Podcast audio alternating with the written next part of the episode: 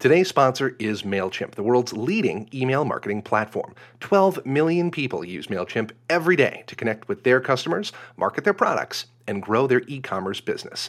Send better mail, sell more stuff. My guests today are Susana Polo, Dave Tach, and Jeff Ramos. My name is Charlie Hall, in for Justin McElroy. You're listening to a special episode of Polygon's Quality Control.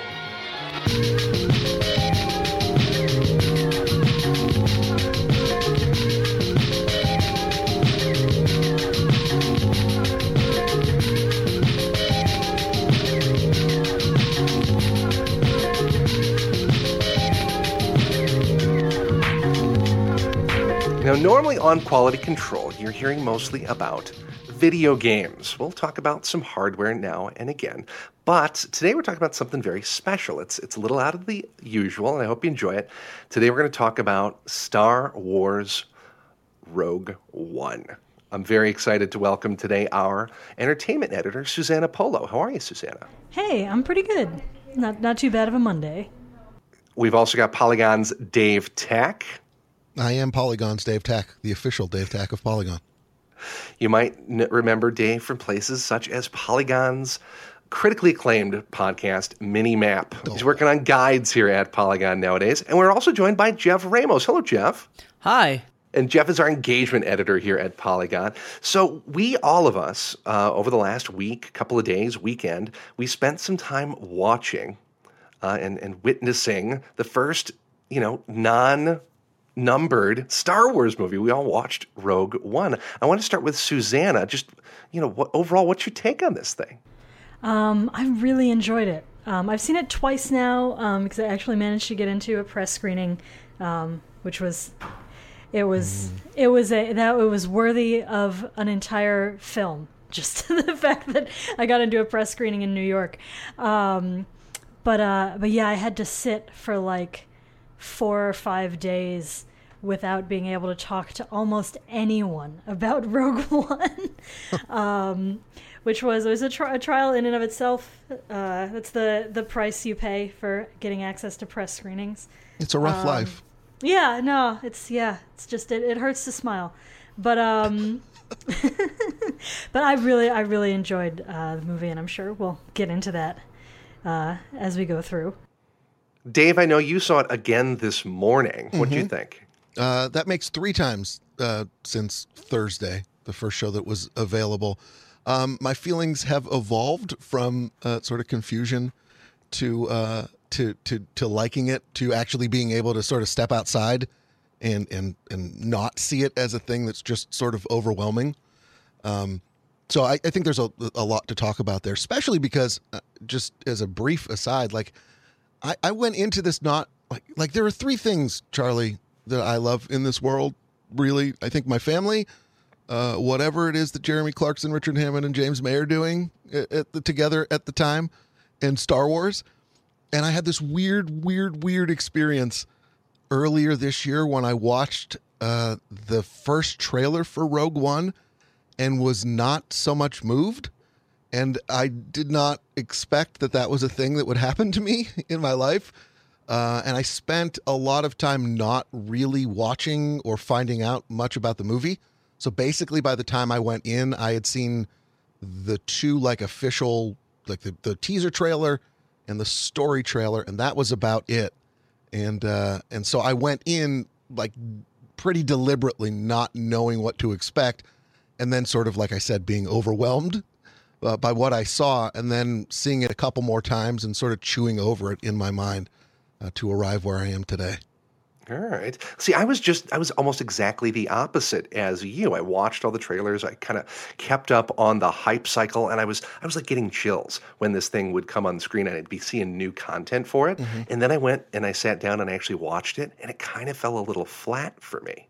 Yeah, it didn't have the same effect that I hoped it would based on those initial trailers and what I knew going in. So I don't know. We'll definitely talk a little bit more about that. Jeff, what was your take? So I'm sort of the black sheep in this conversation. I'm probably the opposite of Dave in terms of liking things. Hate my family. Don't care for what the fellas at those fellas are doing. And actually, I've never been a Star Wars fan, which is a super unpopular thing to do when you work in the games and entertainment industry. But I will say, I think the 1-2 punch between The Force Awakens and Rogue One, I remember finishing the movie and turning to Simone, who's one of our video producers, and like whispering, who was sobbing at that point. I'm pretty sure. She was still kind of coming over some emotions, and I sort of had an emotion of my own, and I turned to her and I was like, I think I'm a Star Wars fan now. Yeah, buddy. Which is like super significant. I mean, it's taken some time, but we'll get through the sort of the things that have changed me, but I've lived my entire life having multiple friends that I can count on two hands who are obsessed with this series, down to like getting tattoos, arguing with their significant others about whether or not they should name their children after Star Wars characters. Mm-hmm. And so like to be that person who feels like sort of super ambivalent about the franchise is made my life a little rough. I had a rough life, guys. But yeah, going to press screenings, not liking Star Wars, it's rough. Jeez. Yeah. So, but so the most recent films have, I think, changed something in me and sort of made me see a lot of what fans have kind of known for the past like 4 decades. So I think, me being here, hopefully will offer some perspective for people who have maybe not been fans, but like, hopefully I'll show these people like there's actually some really awesome things in the universe that I'm now discovering, and I'm happy that I have. Well, we're glad to have you, Jeff, because it's hard to open the door. You got to walk quite a long way to find someone who's not a Star Wars fan. So we're glad to welcome you into the fold and get your perspective today. It's pretty awesome. If you were a listener of Minimap, you're going to be in for a treat here, because this is not going to be your average Quality Control episode. We're going to go pretty darn far past our usual 15 to 20 minute chat. We're going to probably go for an hour or more, and we're going to break this episode up likely into a couple of different chunks. So look forward to talking with us about Star Wars Rogue One for the next couple of weeks here on Quality Control. But I kind of wanted to steal the format that we used last time to talk about The Force Awakens. Dave's been kind enough to go and see it again for that third time, but he took some very careful notes. Mm-hmm. And so I want to use Dave's note-taking skills here, and we're going to go kind of scene by scene here. We're going to hit the highlights, and we're going to talk about each thing in particular. Dave, the beginning of Rogue One was different from every single other Star Wars movie to date. Sure was. And I think this is one of those things that that Star Wars fans were wondering, right? Like, how is this going to open? Because to date, all Star Wars films have opened with the title crawl. But this, like you said, Charlie, is not an episode. It's not a numbered Star Wars film. It is, by definition, a side story. So the question was, how the heck were they going to open it? And the answer, Susana, was... Yeah, like that was one of the first things I said in my review, is that instead of a title crawl, it's just bam. Like, there is literally just a smash cut into this movie with like a spear of horns. Yeah. To just be like, no, this is not, you're not getting the Star Wars theme. You're not getting that like crazy, amazing, like adventure music. It's just, but what we smash cut into is the opening shot of every Star Wars movie. Yeah. It's a planet and there's a ship and I think it's actually, there's another cut, but there is a thing cut. They're just like, there's a shadow, like, yeah. This is how every Star Wars movie opens, but it is not how every Star Wars movie opens. Sure. And I think I didn't notice this the first time around or the second time, but when I was watching this morning, what I realized is that, there's the title, well, not the title card, but the A Long Time Ago in a Galaxy Far, Far Away card. Mm-hmm. And then there's that smash cut with like, the orchestra hit. But what you're looking at visually is a triangle, although it sort of pans up.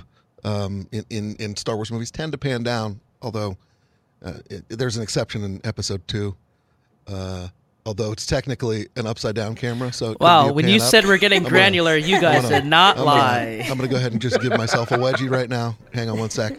But like, usually the openings are about 25 seconds. This time it was about 37 seconds long. Well, the way it looks, what I really want to get at here is that the way it looks is what you see is the silhouette of the rings around the planet, right? But the silhouette is a triangle, like Episode 4, like a Star Destroyer. Like it was a very clear, and again, not obvious to me at first, but like visual link.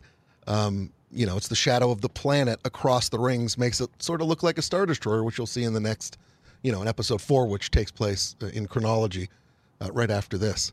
So yeah, there's that. Then it becomes the whole sequence on the planet that I don't think is actually named at any point, but it's the planet where Jyn and her parents live, because that Imperial ship is coming for Papa Jyn, because he is an Imperial in hiding, an Imperial on the run.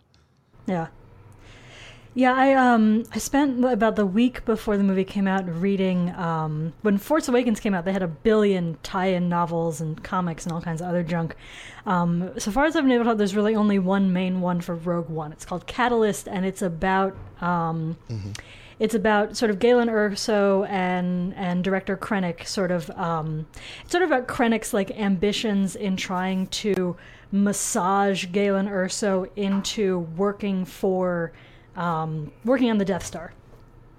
That takes place, like, it begins either during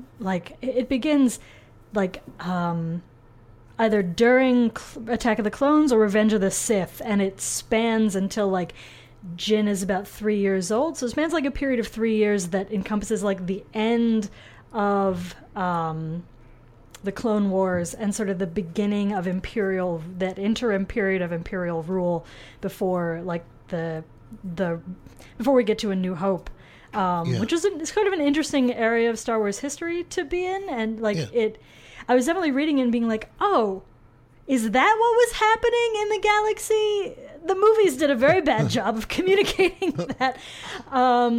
You get the sense in the movie, I think, that it's interesting what you're saying, because I think you get the sense in the movie that they were, if not exactly old friends, then at least acquaintances. Like, it feels in the very few lines of dialogue, it feels like they go way back. Mm-hmm.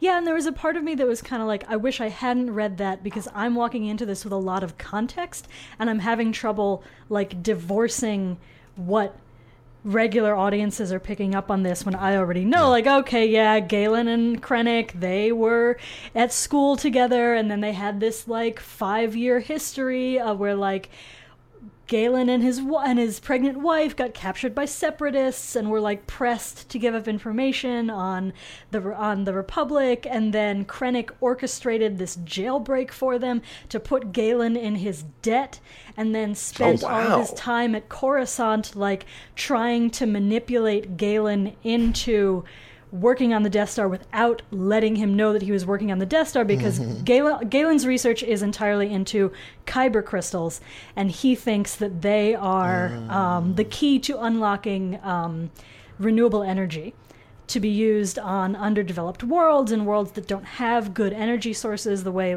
like in the Outer Rim, and Krennic, like, desperately wants to advance in the Empire, not as a military man, he's an engineer. And he wants to advance in the Empire, and the way he sees that he's going to do this, he's going to use his old friendly connections with Galen Erso to build the Death Star's super weapon. Of course, because that's what you would do if you were in the Empire. Forget about free energy. You want to build a gun. Spoilers for the end of the book, I guess. Galen and Lyra and a little tiny toddler Jyn, who's like old enough to be walking and talking, but doesn't really know what's going on, manage to escape from Krennic's clutches and go in with the help of Saw Gerrera and go into hiding, sort of out in the galaxy. And that's where we pick up in the movie. Right, and so Rogue One picks up with the day that Krennic finally catches up with them. And his explanation to Galen is that the work is stalled and he needs him to come back. Mm-hmm. It's sort of unclear how the work has stalled for what appears to be like 10 years. Mm-hmm, mm-hmm. But... Right. Well, something's happened. I mean, and ultimately... Yeah.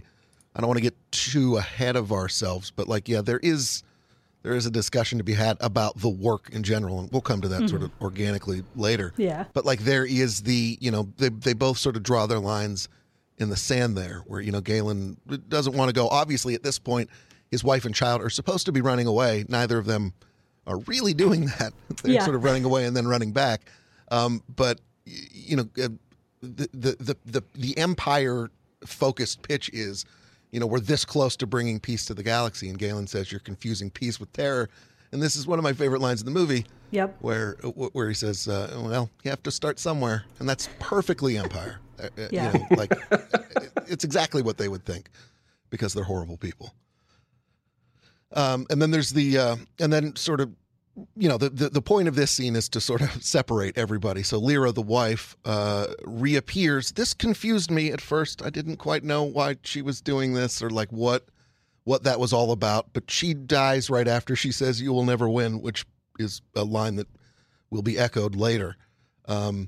But, you know, she dies. Jyn, little Jyn, I don't know, 6-ish years old or so, sees it all happen. And then runs away in the place of hiding because in the middle, right next to the blue milk, right before this, they called Saw and said, you know, the bad guys are coming. It's time to do that plan that we've talked about. So she goes and hides in some fake rocks, and Saw eventually comes to rescue her.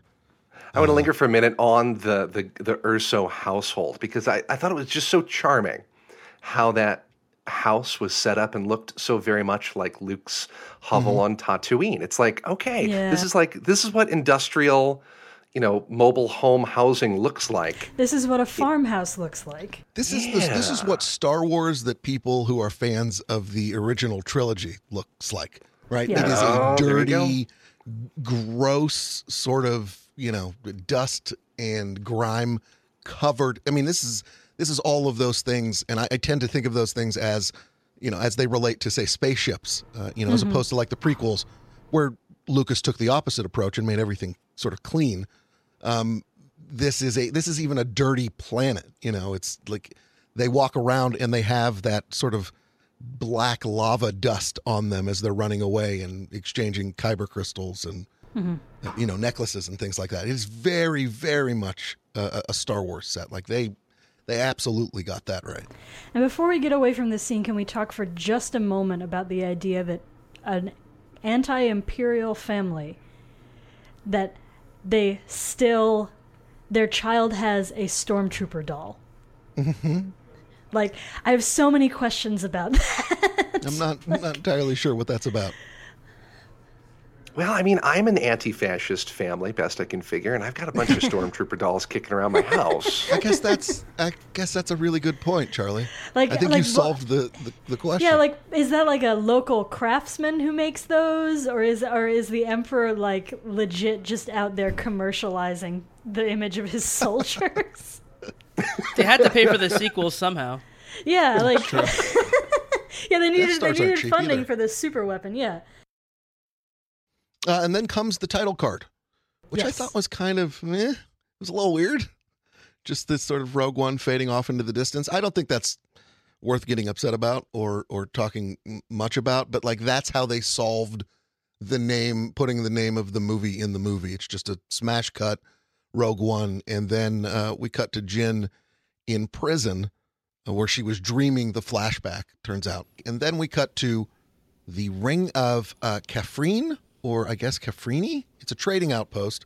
And this is our another departure, actually, visually from Star Wars in that, as you pointed out in your review, Susanna, there are names of planets on the screen. Just floating up on that screen. Yeah, straight up there.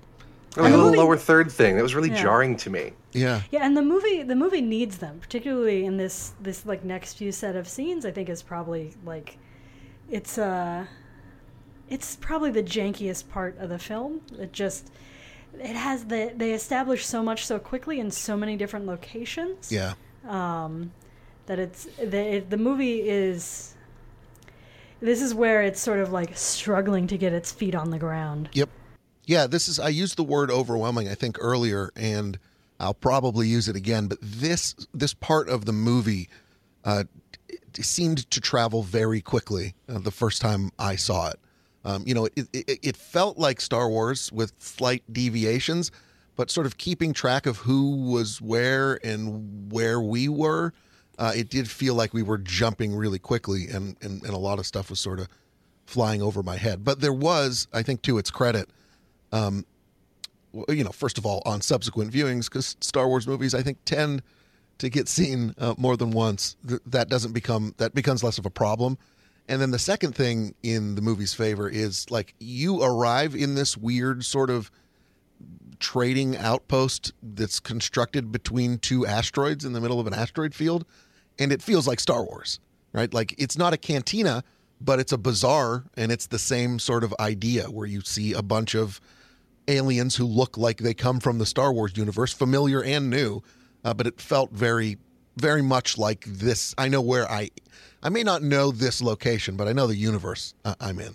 And felt so much more alive, I thought, inside and out, than some of the other location reveals that we've had in Star Wars history. It felt to me at this moment like everything had just kind of received a big upgrade. Like, we are really getting more. We're getting more polygons here in our Star Wars. Mm-hmm. I think the closest location we have to this is like Cloud City, because usually it's the single ecosystem planet in Star Wars, right? Mm-hmm. Like, okay, here's the ice planet, here's the desert planet, here's the lava planet. This is not a planet. It is a settlement, but it exists sort of not... Well, yeah, it exists because people built it, not because it was naturally formed that way. And we come down to street level, though, and we're following Cassian. Mm-hmm. Yes. Yeah. My new Star Wars boyfriend. He's there to meet a dude who is freaking out. The guy came from Jedha, and he has news for Cassian of an Imperial pilot who is a cargo driver who just defected. And he, everybody sort of, I guess at this point, was sort of wondering why the heck the Empire is hanging out on Jedha and taking all of these kyber crystals, and they seem like it's clear that they're close to an answer here, or at least closer than the Rebel Alliance has ever been. But all throughout, there's this tension because this guy is losing his mind. It's all falling apart. He's saying Saw was right. There are spies everywhere. And this is really, I think, the setup for what we're going to learn throughout the rest of the movie, which is the rebellion, the Rebel Alliance, the whatever, as a joke becomes later, like whatever they call themselves at this point, is there are factions within it. It is not as I assumed it was for years and years, this sort of single-minded, tight-knit group. With some squid people. Right. Yeah. Right. Yeah. But yeah, I think this is really laying the groundwork for the idea that, like Saw, I think that's a big part of his point in the movie, is to show that, like, the rebellion is not necessarily, even though Saw, granted, is an extremist and not strictly speaking part of the rebellion, he shares their goals. And then when we see a little bit later inside the rebellion, we will learn that the rebellion isn't all exactly of one mind and one voice. And this immediately turns into, like, basically there's that exposition dump about the crystals and everything's falling apart and the cargo driver. And none of it really makes sense yet because you don't have any context for it. Nope. And the characters, and like as the audience, we're like, somehow this gets to the Death Star, right? And the characters, like, don't even know. Yep. Right, exactly. Because we are, again, this stuff is flying out fast and furious. And, like, there's not a lot to hang a lantern on here, as they say. Yeah. But before you can get super confused, stormtroopers show up. Right. And Cassian does something that, at least once upon a time, another Star Wars character did, which is he shoots first. Yeah, in fact, he shoots first and second, and then eventually third. Because at the point where he realizes that the freak-out guy who can't sort of climb out and like hide their plans is a liability, he straight up lies in his ear and says it'll be all right, and then shoots him and climbs out. And then shoots him in the back, yeah. That's a hell of a character introduction. Yeah, and I didn't catch until my second time through just the look on Diego Luna's face as the guy falls. Like mm-hmm. they let him have a moment that you don't notice because like you didn't notice the first time going through because you're being bombarded with exposition and new locations right. and everything. And I was like, oh, like they did let him have a little moment that like foreshadows the rest of his character arc through the film. Like, yeah. okay, good. See, you know. Where are you, Jeff? Yeah, as the guy who's not a Star Wars fan at this point, like I'm a huge Star Wars fan, and I'm super confused and having a tough time keeping up. Is that my liability? Like, where are you? No. So when I saw that scene specifically, I was sort of like, "Oh, this ain't you're going to be your daddy, Star Wars," simply because like I know that that's not a thing. I understand how the universe works, but like I knew like that's not typical of the main characters doing some sort of I can only assume that he did it to protect himself, but at the same time that's not, as far as I know, a common thing where like being deceiving, shooting people in the back specifically not a thing that I've come to learn about the Star Wars universe. So but I mean that's what I liked about it too. The characters at this point already feel like, oh, okay, well we're dealing with people who have some complex things they're probably going to need to work through for the rest of the film, which I thought was interesting. Yeah, and as Star Wars fans, we have a giant Star Wars argument about the ethics of shooting someone in cold blood, right. even if they are threatening your life. Because George Lucas apparently feels that isn't a particularly heroic thing to do. Right. Well, I mean, no, I'm not necessarily totally disagreeing, that. Like, but right. Well, I mean, his argument is like, I've seen him interviewed a couple of times about this, and he has like a pretty short quip about it. He said, like, essentially, he said people freaked out when he decided that he didn't want to show Han Solo shooting somebody in cold blood, and like at least on the surface, you get what he's going at. I don't think that's exactly what he did, Han Solo did, and I think that by having him not shoot first, it really hurts his character arc, but at least I can understand what Lucas was trying to do there. With Cassian, we have the beginning of basically a character who is doing bad things, and he knows they're bad things, but he believes he's doing them for the right reasons. Mm-hmm. And I totally get that that's why this scene is in here, and that's why this dude is in the alley. But I do not think that this scene works, and I'll tell you why. Because there's no relationship between Cassian and alley dude. There's nothing between these two guys that sells me on the fact that Cassian is ready to do exactly and whatever needs to be done to get the message back to the rebellion. I thought it fell flat. And, like, I get what they were trying to do, but panicky fat dude in the alley that can't climb up the wall with Cassian is not a relationship. Yeah, well, murder is the shorthand, right? Yeah.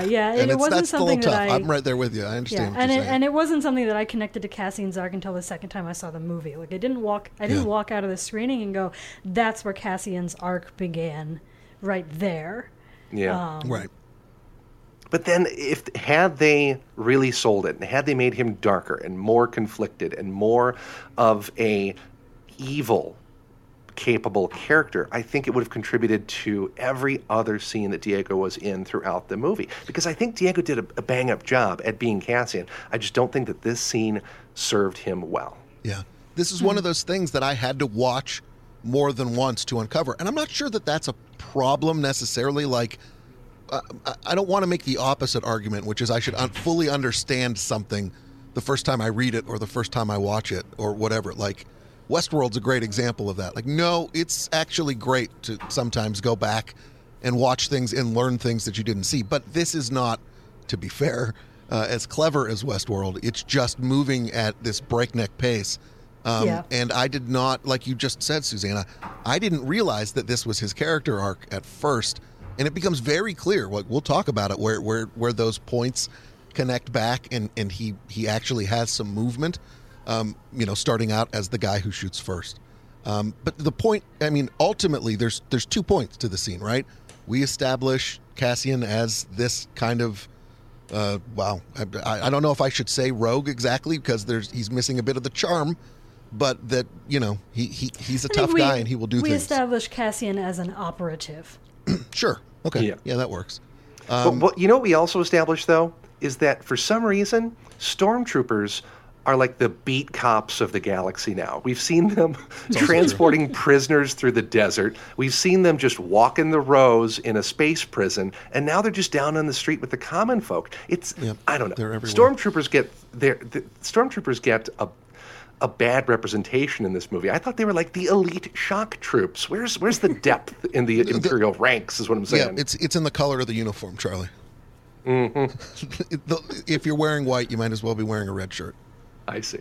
The second point of this scene is to move the story to where it needs to go, which is Jedha, the Imperial-occupied moon. And, you know, there's all these establishing shots of fallen statues. There's another title to say what planet we're on. There's this, I don't quite understand this yet.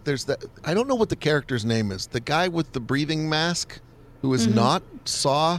But yeah, appears Saw to be like his number one dude. Yeah, I can't remember the name of the Jabba's Twi'lek guy. Yeah, he's sort of like Bib Fortuna. The guy, oh my God, he goes. Okay. Yeah, right. He's like the guy who I guess goes out in the field.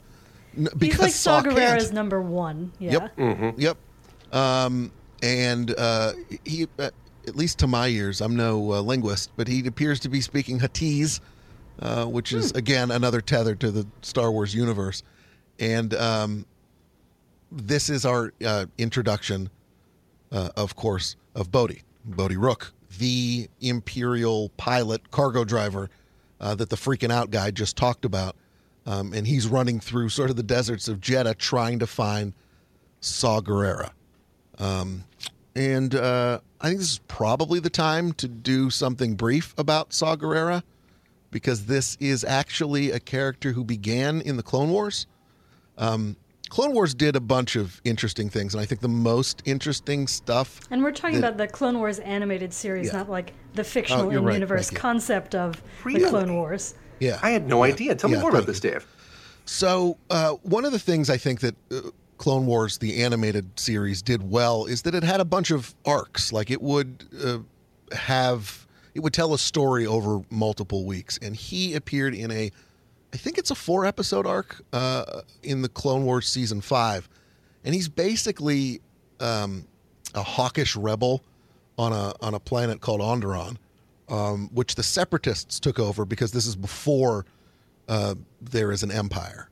And he basically Saw is young, I would say, early to mid-20s. He's hawkish. He's super brash, impatient, but he's also a really skilled warrior and part of a group of rebels on this planet that want to take the planet back from the separatist army, you know, controlled by Count Dooku, with droids running around and taking over and all that stuff. There is a basically covert mission that the Jedi undertake, including Luke Skywalker. Nope. Anakin Skywalker. and Ahsoka Tano, Anakin's Padawan. And they train a small group of rebels to basically incite a popular uprising. And Saw sort of fancies himself as the rebel leader, although there's plenty of disagreement in the group about that. The sort of twist-ish thing is that his sister, who's been there this whole time, becomes the leader. And Saw doesn't take super kindly to that at first, but sort of eventually, comes around. And...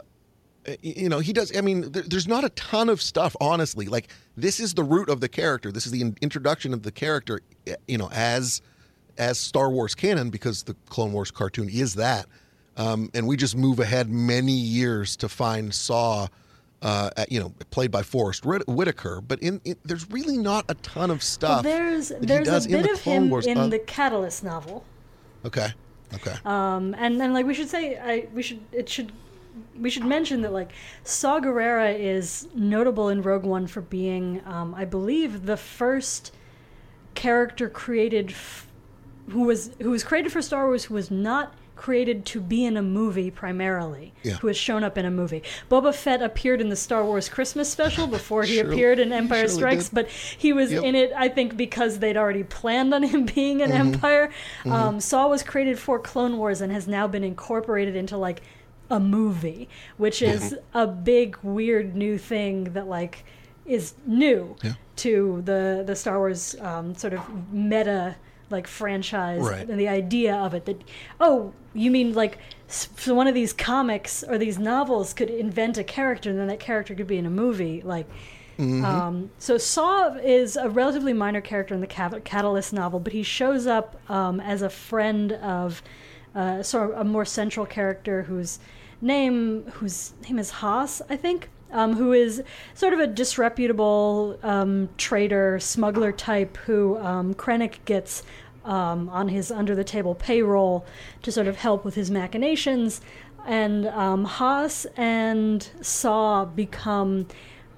participants in what is sort of framed in the novel as one of the first organized resistances to the Empire taking over a system, where the Empire shows up at a system, fabricates a situation to say, oh, we're taking over all of your shit now because you broke a rule that we said we have. And it's a whole planet star system of sort of shady smuggler trader planets, and they all decide that they don't like this, and they all get together, and they know they're not going to win, but they're fighting this like slow guerrilla war of, we'll get all of our people out, we'll keep you at bay, and then we'll burn everything as we leave, and you won't find anything good in this system by the time you're done. And that's like post Clone Wars, and like Saw in the novel talks about how like, oh, we, you know, I know how to do this. Like we did this back on wherever, I don't know, because I didn't watch Clone Wars. Onderon, it was called Onderon. Yeah, for whatever and then that's worth. Right, and then at the end of the whole novel, through Haas, who knows the Ersos get in contact with Saw, and Saw helps them find a planet to hide out on. That's sort of where the book ends. All right, that makes sense. All right, let me try and connect the dots really quickly. So he's this youngish guy during the period of the Clone Wars and in the Clone Wars cartoon, young, brash, impatient, skilled warrior. His sister is the better leader. He does something brash like in the third episode where he goes to save the king but gets captured. But his arc over those, forgive me, I don't remember whether it's 3 or 4 episodes, but that arc that has him in the Clone Wars, basically he goes to save the king and meet the king, gets himself captured and tortured, but eventually realizes that the only way to win is to work together. Then some unknown number of years later, I think it's fair to say we see the brash and hawkish side come out again. Yeah.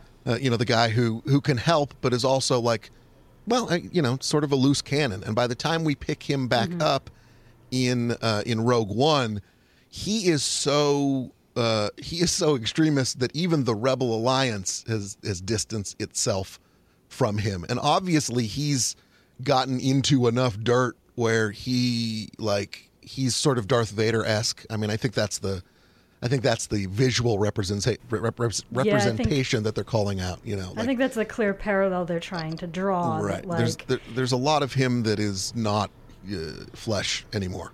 Yeah. Some replacement parts. Yeah. Yeah. Uh-huh. But then they go so far as to give him that breathing mask, right? Mm-hmm.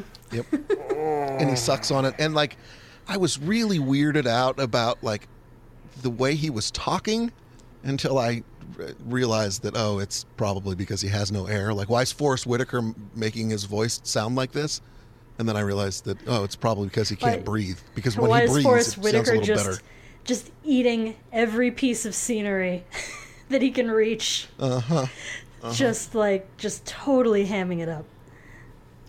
Yeah, so, I mean, that is a little later, and that's your Saw, so we can skip past that when we come to it. There is a little cut where we go to Wabani and the Imperial Labor Camp. Jyn is being transferred from the prison that we saw her in to this. Again, I will give myself a wedgie and a swirly if necessary, because I have to say that the first thing I noticed was that the piece of... the vehicle, that's the word, that she's being transported on has wheels. I feel like there was a 40-year streak where Star Wars didn't worry about wheels so much, and suddenly there's just this vehicle with wheels, and nobody makes a big deal out of it, and there it is. So again, except for you.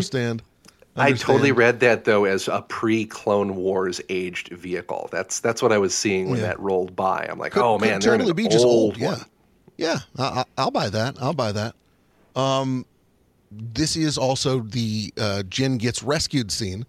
Although what I love, I think, most about this is that Jin's instinct is the moment that she gets rescued is to beat up her rescuers with a shovel. That's Jyn. Like, that is a tiny little bit of character. This is also our introduction to K2SO. Yes. The droid in this movie, played by Alan Tudyk. Alan Tudyk. Alan Tudyk is just doing pickup voices for like every Disney film. Yep. You can imagine. He also this holiday season you can see him in Moana as the chicken. What? Yeah. No. Nice. Uh-huh. All right, Alan.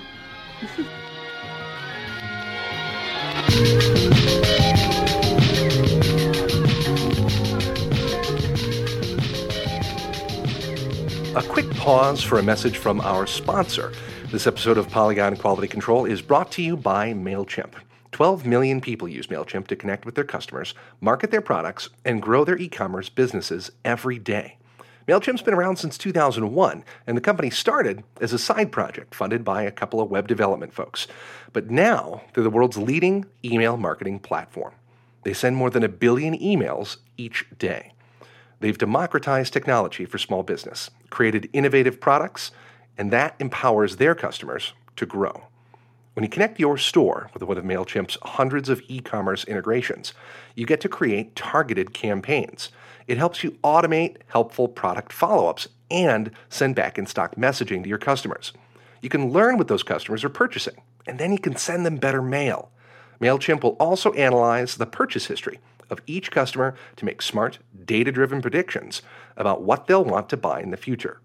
It's enterprise-level tech made simple for everyone. Just drag it and drop it. Sending personalized product recommendations to your customers increases sales in just a few clicks.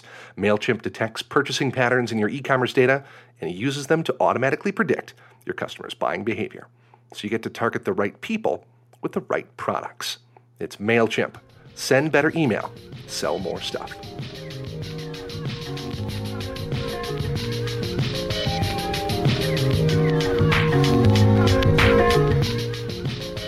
All right, smash cut. We're at Yavin 4, the Rebel Alliance headquarters. This will look familiar to Star Wars nerds because this featured sort of in the last act of the original Star Wars movie, A New Hope.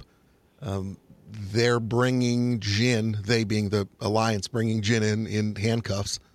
And then there's a scene, another sort of exposition scene where they sit around and talk about things. There's the shock of the Rebel Alliance knowing who she really is. There's Mon Mothma who shows up, a character again from in the timeline later, but from a much younger version. Interestingly enough, she got cast in the prequels. This actress, Genevieve O'Reilly, was cast as Mon Mothma in the prequels in episode 3. I believe it. Yeah, it has to be episode 3, and mostly cut, if not entirely, cut out of the movie. So when they went back and they needed her, a Mon Mothma, they just hired her again. So she got her chance to make and she a fresh start. She was already 10 years older, so it was fine. Uh-huh. Yeah, it worked out. I thought she absolutely killed it too. That was one of my favorite presentations of a classic character for the entire movie. I thought she did a bang up Mon Mothma. Yeah, we can get to the other ones when we get to them. Yeah. But. All right, I want to keep this moving, but also this is probably the scene that washed over me, like that I did not follow the first time through. It's rough, because because what I found myself say half an hour later going, why is Jyn here? I'm not sure what. Like, this is the scene that has to motivate her from not helping to helping. Like, and she is not exactly a true believer of the cause, at this point. Like, they are trying to convince her to go see Saw Gerrera, because the idea is, like, Saw will just imprison or kill anybody who just wanders up, but somehow the rebels know where she is, and they want to use her as leverage to get an audience with Saw because of this, defected pilot. Right. It's a little convoluted because they spring the audience on with the idea that, Galen Erso is very important and they want Galen Erso, but they don't want Jyn to get to Galen. They want Jyn to get to this other guy who can get to Galen. Yeah, like, right in the middle, it's not super smooth as... Right. As like a quick thing, as a thing to spring on an audience at this point. Right. So, again, just to connect the dots, there's the Imperial defector. Saw has him. You're going to get us to Saw. And then the incentive for her is, Mon Mothma says, we want you to get your father and rescue him and then return him to the Senate for testimony. That doesn't work out so well.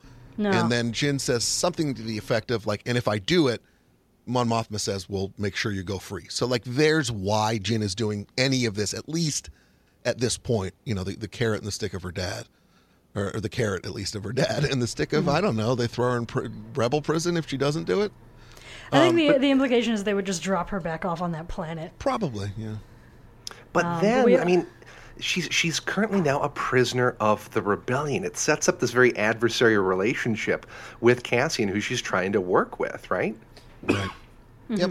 Right. She's not, she is doing it, I guess, of her own free will, but she doesn't have a ton of choices.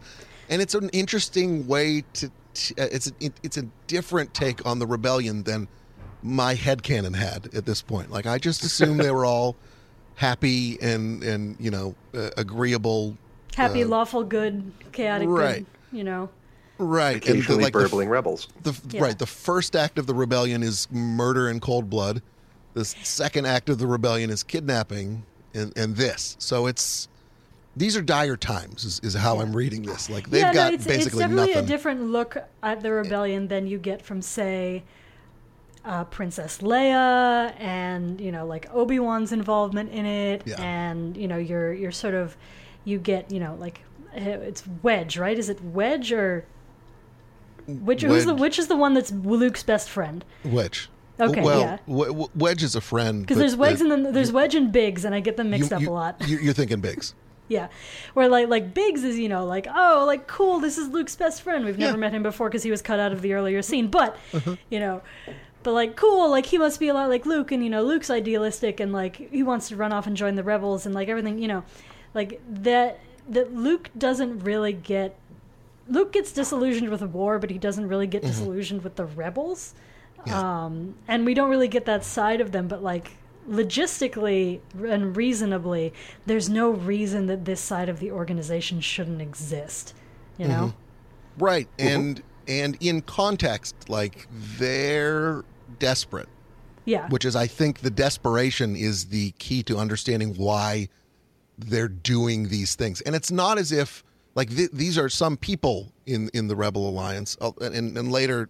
Cassian basically says he's done plenty of this. So, I'm not sure to what extent we can say this is how the Rebel Alliance operates, or this is how sort of a faction of the Rebel Alliance operates. But there is at least what I can say is that, like, this is also the scene where they talk about, the militancy of Saw, he's caused the Alliance a great many problems, and he's an extremist. So at least there is a line in the sand that they've drawn. They may do things that aren't pretty, but I think what the movie is trying to say is, like, no, there's worse. There's much, much worse. I was a little disappointed that they didn't specifically spell that out. Like, because when you come in as, like, a person who knows the rest of the Star Wars movies, you're like, okay, yeah, but, like, the rebels were blowing up military bases left and right.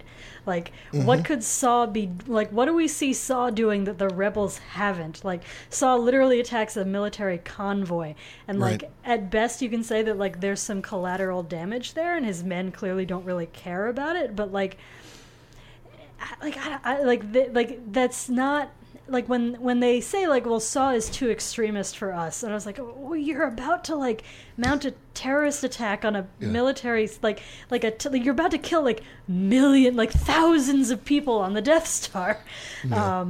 Like this, I wish you would say specifically what this is, right. But I don't think that would. I mean, I got the feeling that he wasn't like a great dude. I mean, he's extreme. He started every scene kick flipping on the skateboard, so that was kind of part of it.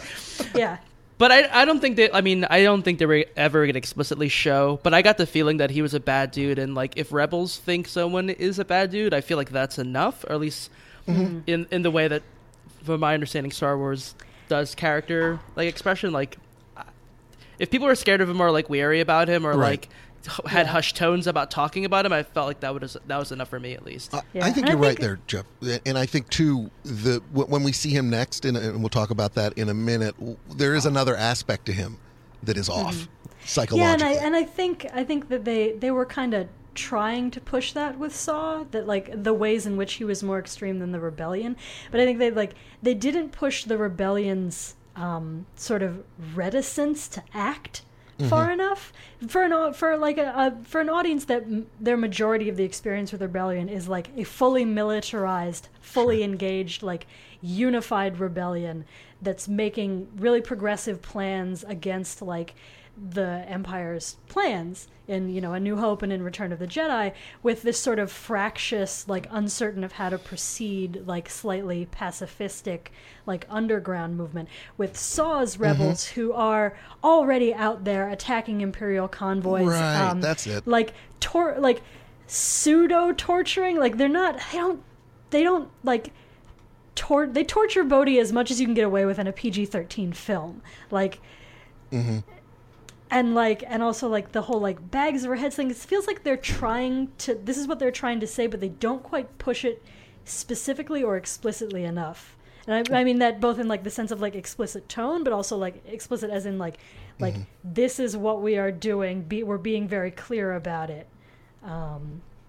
Well, I think that I think in broad strokes, at least what I can glean is that the Rebel Alliance prefers to be quieter about their subversion of the Empire, if and when at all possible.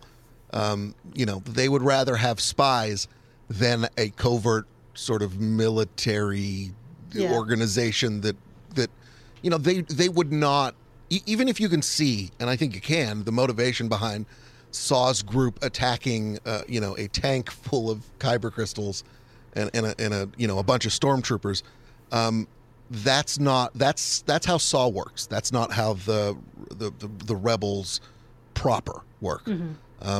Although you know, this sort of covert overt thing comes up immediately, because it basically, as soon as Jyn says, "Yeah, I'm in," they go out to take the ship to go to Jedha, and it's that guy, that actor from the TV show, the night waiter, with the night Dexman. What the heck am I trying to think of? Are you having a stroke? I am. General Draven is his name. Alistair. He was the night manager with Loki and Dr. House. That TV show that's really good this year. What? He comes. You know. I'm sorry, Dave, that we failed you so badly right now. It's okay. I couldn't have been clearer, but you know, I worked it out. He basically, you know, he comes up and says to Cassian, like, "Hey, I don't care what you heard. If you find him, kill him." As in old Erso.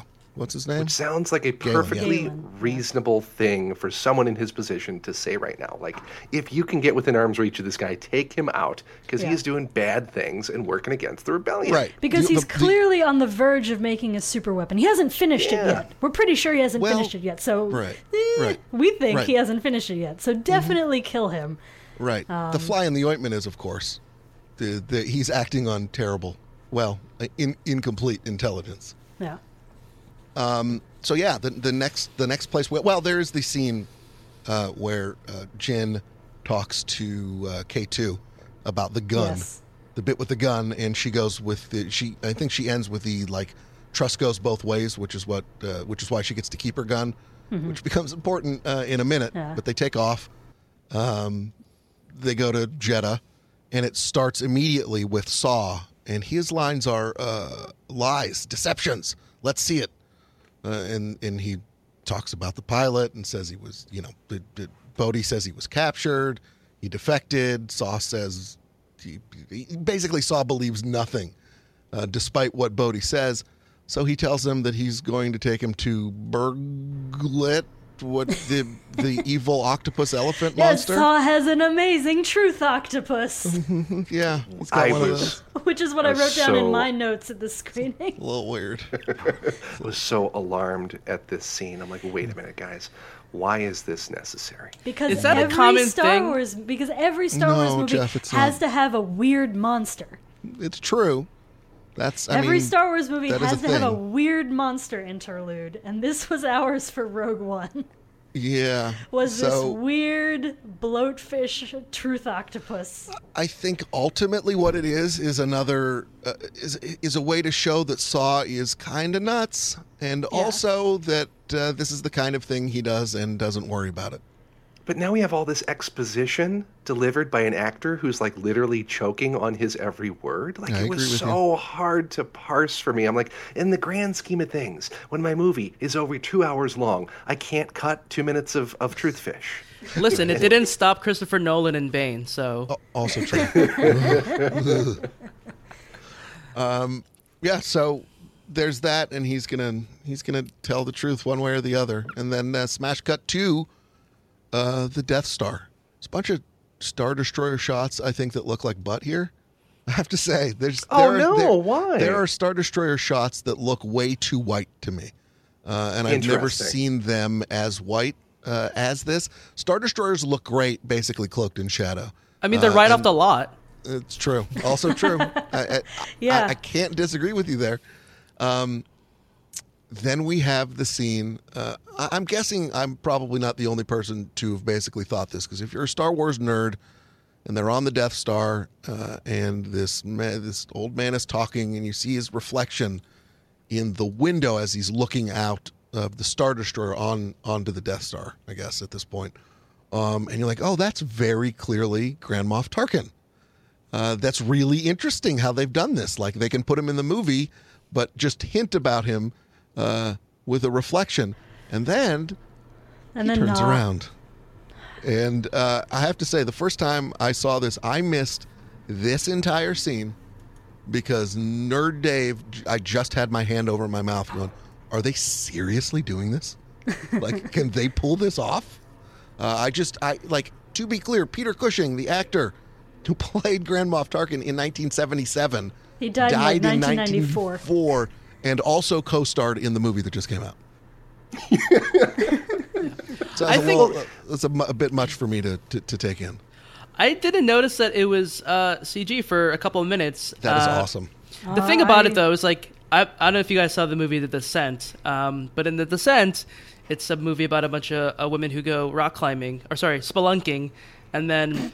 just to ruin it, there's a monster, which makes it compelling and frightening, but then they keep showing the monster, and it's sort of like that scene in Spaceballs where the alien pops out of the guy's stomach and starts dancing, and it kind of ruins it.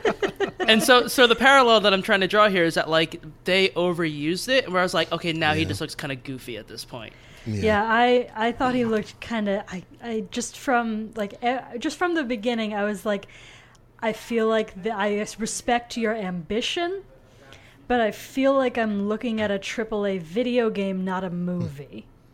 Like, I feel like I'm looking at Governor Tarkin from a very well-made Star Wars RPG, but not a movie. Yeah. Like, he was always just slightly cartoony. So in a way I couldn't get past. Yeah, the place I've come down is that when he was sort of standing around or just sort of looking or sometimes in the background or reacting, that all felt very much real to me. What didn't is a lot of the time when he talked, because I just found myself, this is probably because I'm on the, like, I really like computers and special effects and have my whole life. So I'm like, part of me is just looking for tells.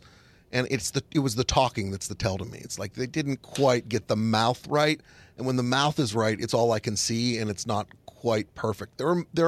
There are moments where he looked indistinguishable to me from an actual person, but they did push the envelope here and put him in this movie a lot. And the more he was in it, the more I just saw the flaws. But I don't think it was like it's not. You know, I don't think it was bad per se. No, I think it worked, but it was just, yeah. No, well, it's like the best anybody could do at this point, and it was pretty good. The scenes that really broke it is where he did that part where he like turned to the camera and kind of broke the fourth wall, like The Office. They did that too many times, and it ruined it for me. Mm-hmm. Mm-hmm. Where it just imagine though the casting. And the the job opportunity. All right, we have a plum voiceover role that we're casting for the next Star Wars movie. There's just one catch. You've got to pretend you're Peter Cushing. Like, good Lord. No one will know it was you. Well, no one will ever know it was you. But just the challenge of rolling the R's, like Peter Cushing rolls his R's. That is a nightmare gig, man. And I thought he did okay. Well, Tarkin's in Rebels, isn't he? Uh-huh. Do we know if it's the same voice actor? I don't. Who did a great job, by the way. Like the voice is absolutely the best thing about their reconstruction of Peter Cushing. Well, the whole point of having him in this scene too, I should probably mention, is that basically he's there to yell at Krennic. He's there to put the boot on Krennic's neck. Right. This is the office politics section of the movie. Where basically tells him that the emperor won't tolerate. Jeff was joking about The Office, but that's basically what all of Krennic's scenes in this movie are. Mm-hmm. Mm-hmm. There's a lot of, like I said, office politics. But basically, he's telling him you're kind of a screw up because at this point, Krennic, the Death Star is Krennic's baby, but also Krennic. Is, it was on his watch that somebody defected. It was on his watch for the last how many years, decade plus, 15 years, I think, or more, that Galen Erso has been, although they don't quite know this, that Galen Erso has been working against them. So, he has a reputation for sort of getting things done, like the Death Star, but also letting things slip through the cracks. And, your delays have helped the rebellion, period. Well, the Empire never actually figures out that Galen has definitely put a weakness into the Death Star. Right. They never actually figure that out for sure. Krennic does, but he dies. Spoiler. Mm-hmm. So that is still preserved. When we get to A New Hope, Imperial characters are still talking in the abstract about the rebels stole the plans if they find a weakness. Yeah. So this is more of there was just a leak. Right. That's bad. And, right. Mm-hmm. And Tarkin being Tarkin, he wants to see the weapon used, which is exactly what he wants in A New Hope. So I think that works as his character. And basically Krennic leaves and says he's seething and he says he won't fail. And there's this tiny little flashback scene that is to the best of my knowledge, if you look out the window, I think it's on Coruscant. And this is probably the era of the novel you read. Right? That scene pretty clearly takes place on Coruscant during sort of the period where Galen thought he was working on a renewable energy source for the Empire when his notes were actually being picked up and taken off to other scientists who were using on turning it into a weapon. Yep. So it's just a little more Daddy Loves You Daddy loves you while he's having a business meeting with his weird threatening friend who makes mommy nervous all the time. Lyra's a great character in the book. I want to put that out there because characters with dead moms who because their dads are more important to the narrative and we have to simplify things is a real big deal. If you're interested in learning more about Lyra, she's a very cool character in the book of sort of this socially awkward, like really work-focused scientist Galen Erso, who's married to this like professional adventurer, cartographer, like wilderness guide who isn't force sensitive, but like is a force believer and like finds like personal solace in like going to Jedi sites and like, you know, spending time in the wilderness and like feeling the presence of the Force. And she pushes back. She and Galen have a very good, like, it would be so easy for the book to like make their relationship one where like she's constantly saying, I have a bad feeling about this, and Galen being like, no, everything's fine, honey, it's all right, and like not listening to his wife. But they actually have a really great relationship of like mutual love, like actually being honest with one another, which is like not a thing we get to see like couples do a lot in dramatic fiction, because that's where a lot of dramatic tension comes from. So I will put that out there, that like Lyra is not in the movie very long, or Lyra, I can't remember how they pronounce it, but like in the book she's a really like nice solid character, and I appreciated that. That's good. Jyn wakes up. Yes, she wakes up. It's, you know, when we find Saul, we find your father. This is where we learn a couple of things. The city, you know, the Star Destroyer is over the city. Cassian says it's there because Saul's group has been attacking, and that's, you know, Imperial backup. We learn that the Kyber crystals power the Death Star. That's new. And then they're going to go see Saw. We get a little bit of the elephant octopus. Borgullet is the name of it. Who can feel your thoughts? Obviously, he's telling the truth, although they don't quite say that in the movie. We, you know, it's just implied. But like, the problem is the unfortunate side effect, as Saw says, is that one tends to lose one's mind, or some weird way he says it, because he doesn't talk normal. And this is where we get the scene of the of Saw's faction. Attacking the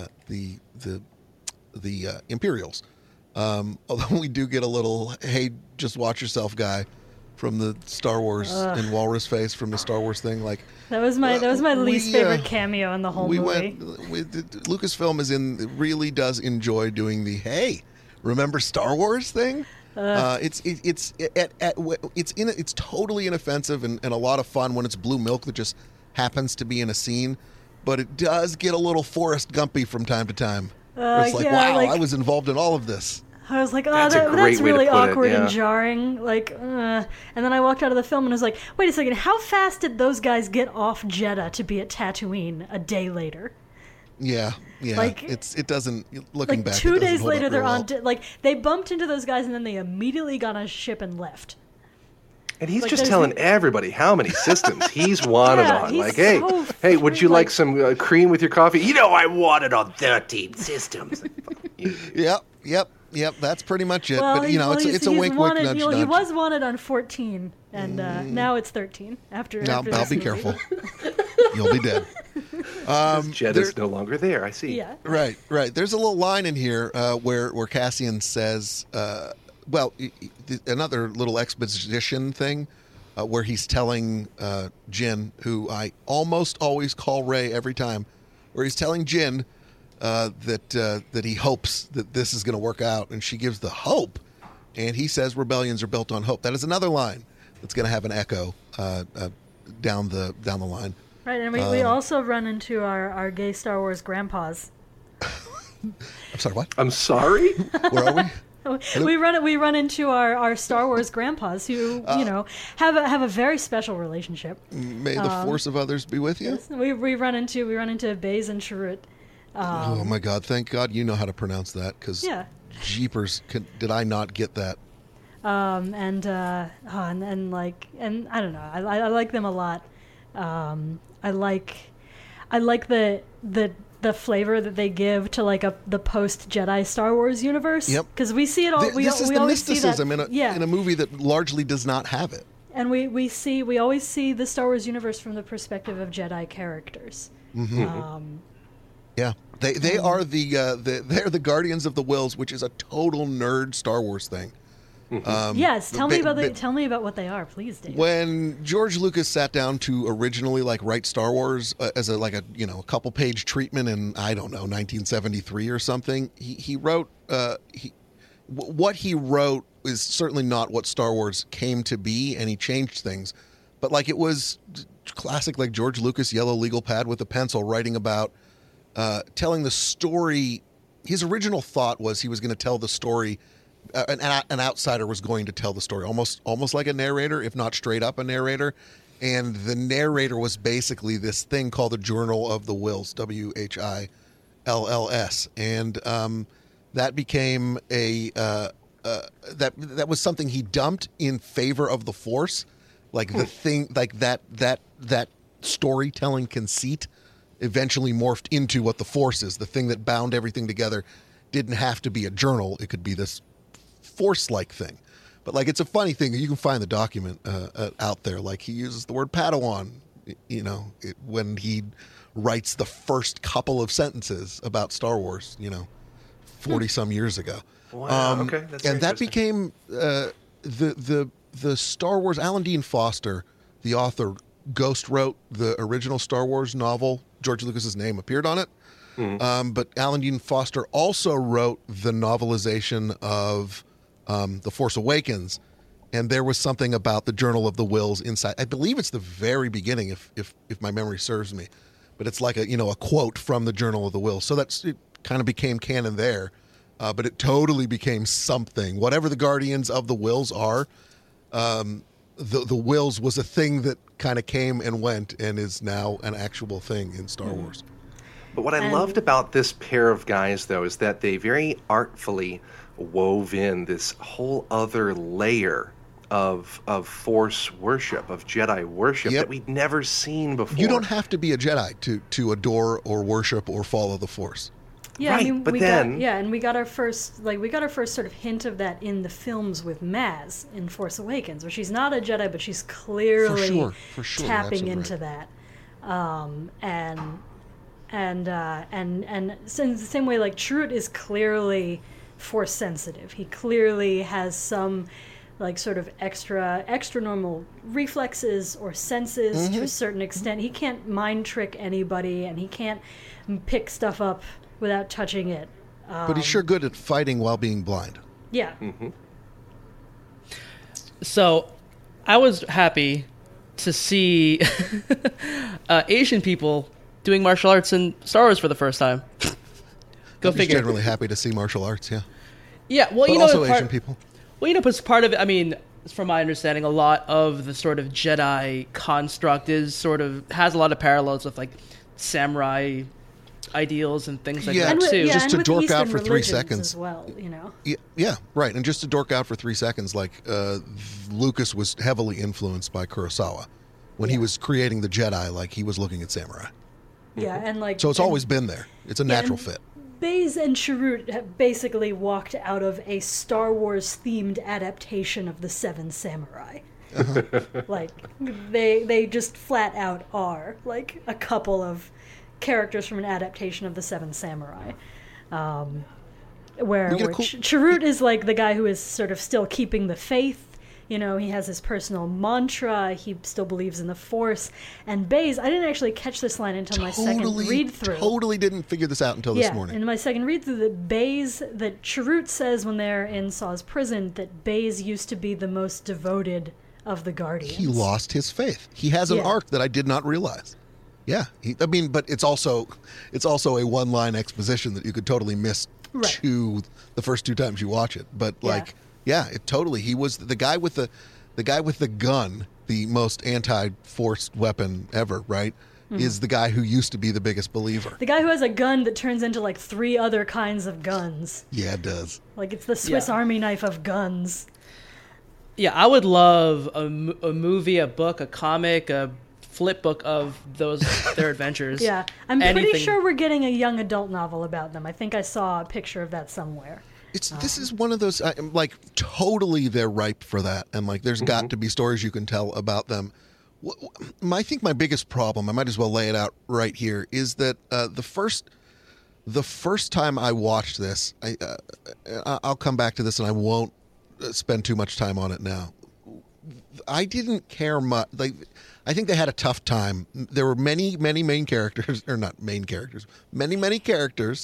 And I had a tough time like investing in any of them the first time around. And it's because I think they chose many people to be in it, and they did not, it was like, I've heard criticisms of the first Avengers movie where it was a series of meetings, except I loved it and I never really thought of it like that. But like there were these sort of introductions that made you like them. And of course, Marvel, it's not a one-to-one comparison because there were plenty of movies before that one with these characters, right?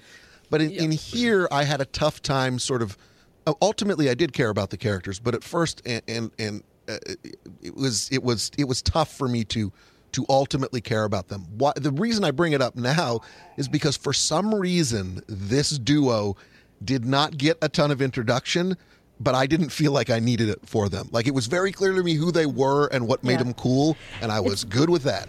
Yeah, they're very archetypal. They're very familiar, You sort of get it. They are the two warrior buddies, and one of them believes and one of them doesn't. And, like, that's a thing. Like, that's all you really need to say about those characters. We've seen these before. Tons of other places. Right, like, it's sort of shorthand. Even in their body language, like, if you just took a still of them sitting in that, like, alleyway, like, you kind of get who those two are already. Yep. And I think Suzanne's right. Like, you get a sense of who these two are. And I said it in my review, but, like, every other scene in this movie is the cover of a paperback novel in a used bookshop somewhere in the sci-fi section. Like... Mm-hmm. And I think Jeff's right that shot of the two of them standing in that alleyway, like, that's a book. Like, that's like, right. I've you seen can write that, a backstory to that. Yeah. I've seen that in a pile of yellowing trade paperbacks, in a milk crate on the floor of a bookstore before. Yeah, and I would love to read the story that leads them into that alleyway. It just would be so good. But I think to the point you're making too, Dave, about the Avengers is more a question of what happens when you put these people who have their own conflicts and ideals into a room to see what happens. I don't think we had enough of this. And I think, I forget what conversation I was comparing this to, like, Ocean's 11. And I think you don't get that sort of, like, 3-minute intro of Brad Pitt meeting them and sort of them doing something in their element. But I think, at least obviously with a fight that you probably will mention in the next 10 seconds, like, you get a sense of, like, okay, I know how these guys operate in a fist, tussle. That is exactly right. It's not worth going blow by blow through the fight, but I think what I appreciate most about this fight is that it basically gave through action insight into those two as characters, and then by the end, Jyn as a character, because this is the scene where you see, like, where even Cassian sees, like, well, she can take care of herself. And K2, it's all of them actually. Yeah. Yeah. You get to see all of them fight, and they're all fighting for each other. Yep, like, right. It's the beginning of them coming together. The Jin's out there because of that little girl. Cassian's out there because of Jyn. K2 is out there, well, okay, it's because he's bored, but also for both of them. You have that amazing bit where she shoots an Imperial droid in the chest. Yep. And she goes, oh no, and then realizes that K2 is actually behind him. Yeah. Yeah. And then Baze and Chirrut come in and Chirrut comes in because he senses that they are good people fighting the Imperials and he wants to protect them. And then Baze shows up because Chirrut has dragged him into this conflict. Right. And you get a reason in that fight. This is why I like how it was constructed so well. You get the standard issue sort of Force stuff, right? Like, here's the blind man fighting with a staff and taking down half a dozen stormtroopers. But also that scene, like, he wouldn't have survived if he didn't have his buddy who had lost his faith and was carrying a gun to take down a bunch of other stormtroopers. So it works. It pushes them both forward. And it was also very tremendously. Go ahead, Suzanne. I'm sorry. And it helps the narrative throughput that we were all trying to figure out last year, which is, how did the Jedi get forgotten so quickly? Yeah. It helps this throughput of, well, part of it is because the Empire is trashing everything about them. Wiping them off the map. Yeah, and part of it is because when all you have of the Force is Force sensitives, the Force looks an awful lot like random chance. Sure. The Force looks an awful lot like regular, like, people who are, like, kind of cool and experienced and have skills, but also, like, Chirrut would never have survived if Baze hadn't shown up with a gun. Mm-hmm. And like a Jedi would look at that situation and be like, oh, well, like the Force is flowing through both of them. Like the Force has, you know, the Force is part of their relationship. The Force is part of why Baze was even there in the first place. Right. But a Han Solo minded person would say, well, of course his other senses are heightened. Yeah. Because like, he doesn't have sight. Like the guy with a gun saved him. He doesn't have any, he has a gun. He doesn't have anything to do with the Force. Yeah. Like this isn't. You were saying, Charlie. The thing that I was really proud of this scene for doing, though, was being this very dramatic three-way engagement and telling a story in three dimensions, but also illuminating that conflict between the regular rebels and these extremist rebels. That's a good point. You've got this conflict here that suddenly snaps into focus and leads very naturally into the next scene. Yeah, because what does Jyn do sort of at the beginning of the fight but run out and save a child? And none of Saw's forces were worried about that. Yeah, and then Cassian has to kill one of Saw's soldiers in order to save Jyn from dying. And you can see exactly where everybody is as that plays out. It's incredibly well done. The thing I didn't get is where did that X-wing come from? Like there's Saw steps out. It was just sort of there in the background. It lingered so large in all the press materials. I expected some story as to why there's this crashed X-wing in the middle of this firefight, and it's just there because it looks cool to stand in front of an X-wing, I guess. Yeah. Unless there is some story bit that they cut out, but I can't imagine that there was a space fight something. No, excuse me.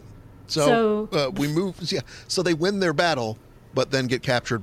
Saw's forces capture them, and we wind up back in Saw's horrible place.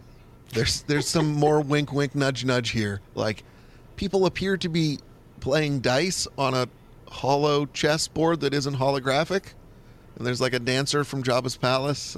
It's again like that's the kind of stuff that's the remember Star Wars sort of stuff that they seem to like to do. Yeah, I mean, I guess it can all be great. Like if we're gonna wipe out the rest of the canon, some of the things that we keep can't be the best things, and I guess we had to keep the idea that all Twi'lek women are slave girls, right? And that right. Like. What's the worst part about it is, to me, honestly, they didn't need it. It was unnecessary, and when it is so obvious that it sort of pulls you out of it, you're harming yourself. Like you had done from scene two, really scene one, and certainly that whole opening scene on the planet years ago with Jyn and her family. You had already convinced me that we were in Star Wars. Like, you don't need to do more convincing. So it seems like they were trying just a little harder than they needed to. Well, for me, there was also this false reveal, right? Like, I thought that Saw's forces were going to be this ragtag group that we followed for the rest of the movie. I thought they were going to pile into the U-Wing and go to Scarif and fight that battle. There were the monsters. There were the aliens. There were the weird number two guy that had his breathing mask. That was, to me, one of the most diverse collections of new characters and the most interesting characters I'd seen in a Star Wars movie yet. Yeah. And they all they didn't even get wiped out. They just went in a different direction. Yeah. Yeah. Well, I think that's part of, I totally understand what you're saying. I think that is really what this is about, is this movie sort of funneling everyone to when these paths are all diverging. What this movie is basically doing is funneling everyone toward this one thing that's going to bring everybody together, because we're in this scene where Saw and Jyn are reunited and she's pissed off, and I think rightfully so. But he is also like, no, her argument is you abandoned me. And his whole thing was like, I was protecting you. Now, it might have been okay had he said at some point 15 years ago, hey, I'm going to leave. I know you can take care of yourself. I'm doing this for you. But apparently he chose not to do that. And then there's further evidence that he's lost his goddamn mind, because just out of nowhere, he's like, it's a trap, isn't it? What? The pilot, the message, all of it. Like he's just being weird Saw, which Yellow is, again, pudding pops. Right. Like he's basically... Again, there are so many characters and there is so little screen time to establish it that like every one of these things becomes more meaningful, I think, than it might otherwise be, because you've got to basically convince everybody that this is like, there's a reason we're not following this person if we wonder why. Yeah. Like that was also the moment for me that made clear that, oh, he's not, he's not like a savvy, like rebellion leader right now. He's a fist. Actually a paranoid, like right. He's like the paranoid ruler of this crumbling. You know, exactly. Like, like all these people are like, look at that Star Destroyer. Look at all the ships that are going up and down to it. Your one band of guys just robbed one convoy. Right. Like, he's so focused on punching. He's so focused on the micro that he misses the macro. And that's where that's the thing like, that the Alliance does. Yeah. But that's also the only thing he's capable of doing. Correct. Like, I believe that's correct. He's got himself in this corner where like he's you know, he's like he's not really functioning. Right. But yeah, so like we have these two things that happen in this complex before things are interrupted, where like Jyn and Saw kind of at least reach a point of equilibrium. Saw shows her the message from her dad, and then well, I love what you just said, Susana. Before you go too much farther. He's ensconced. He's painted himself into the proverbial corner, right? Yeah. There's nothing he can be but him. Jyn right now, and I didn't think about this until you were just talking, Jyn right now is up in the air. She basically says, like, hey, you know, he asks her what does she want from this, and she says, like, they wanted an introduction, they got it, I'm out. And there's the line about, you know, the can you see Imperial flags flying everywhere? And she's like, I won't look up, not a problem. Oh, God, that line. Like, yeah, it's really good. But, like, that's the whole point, is that she is, she doesn't know this, but like minutes away from turning a corner, and there's no corner for him to turn. Which is why he makes his last stand here, because there is no other place for him, and I think he knows that.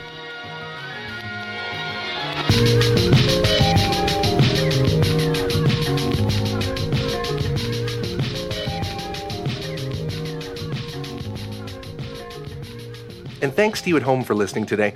We'll be back next week with part 2 of our Rogue One discussion. In the meantime, we've got a ton of stories on the movie at Polygon.com, including a look at a very early treatment of the film produced internally at Industrial Light & Magic in 2013.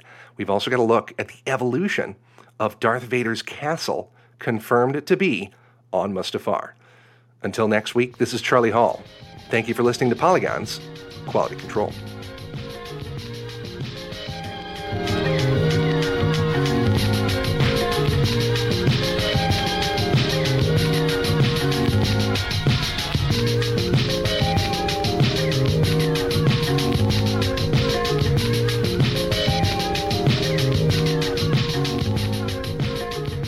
Integrate and connect your store with MailChimp in order to personalize and automate your marketing.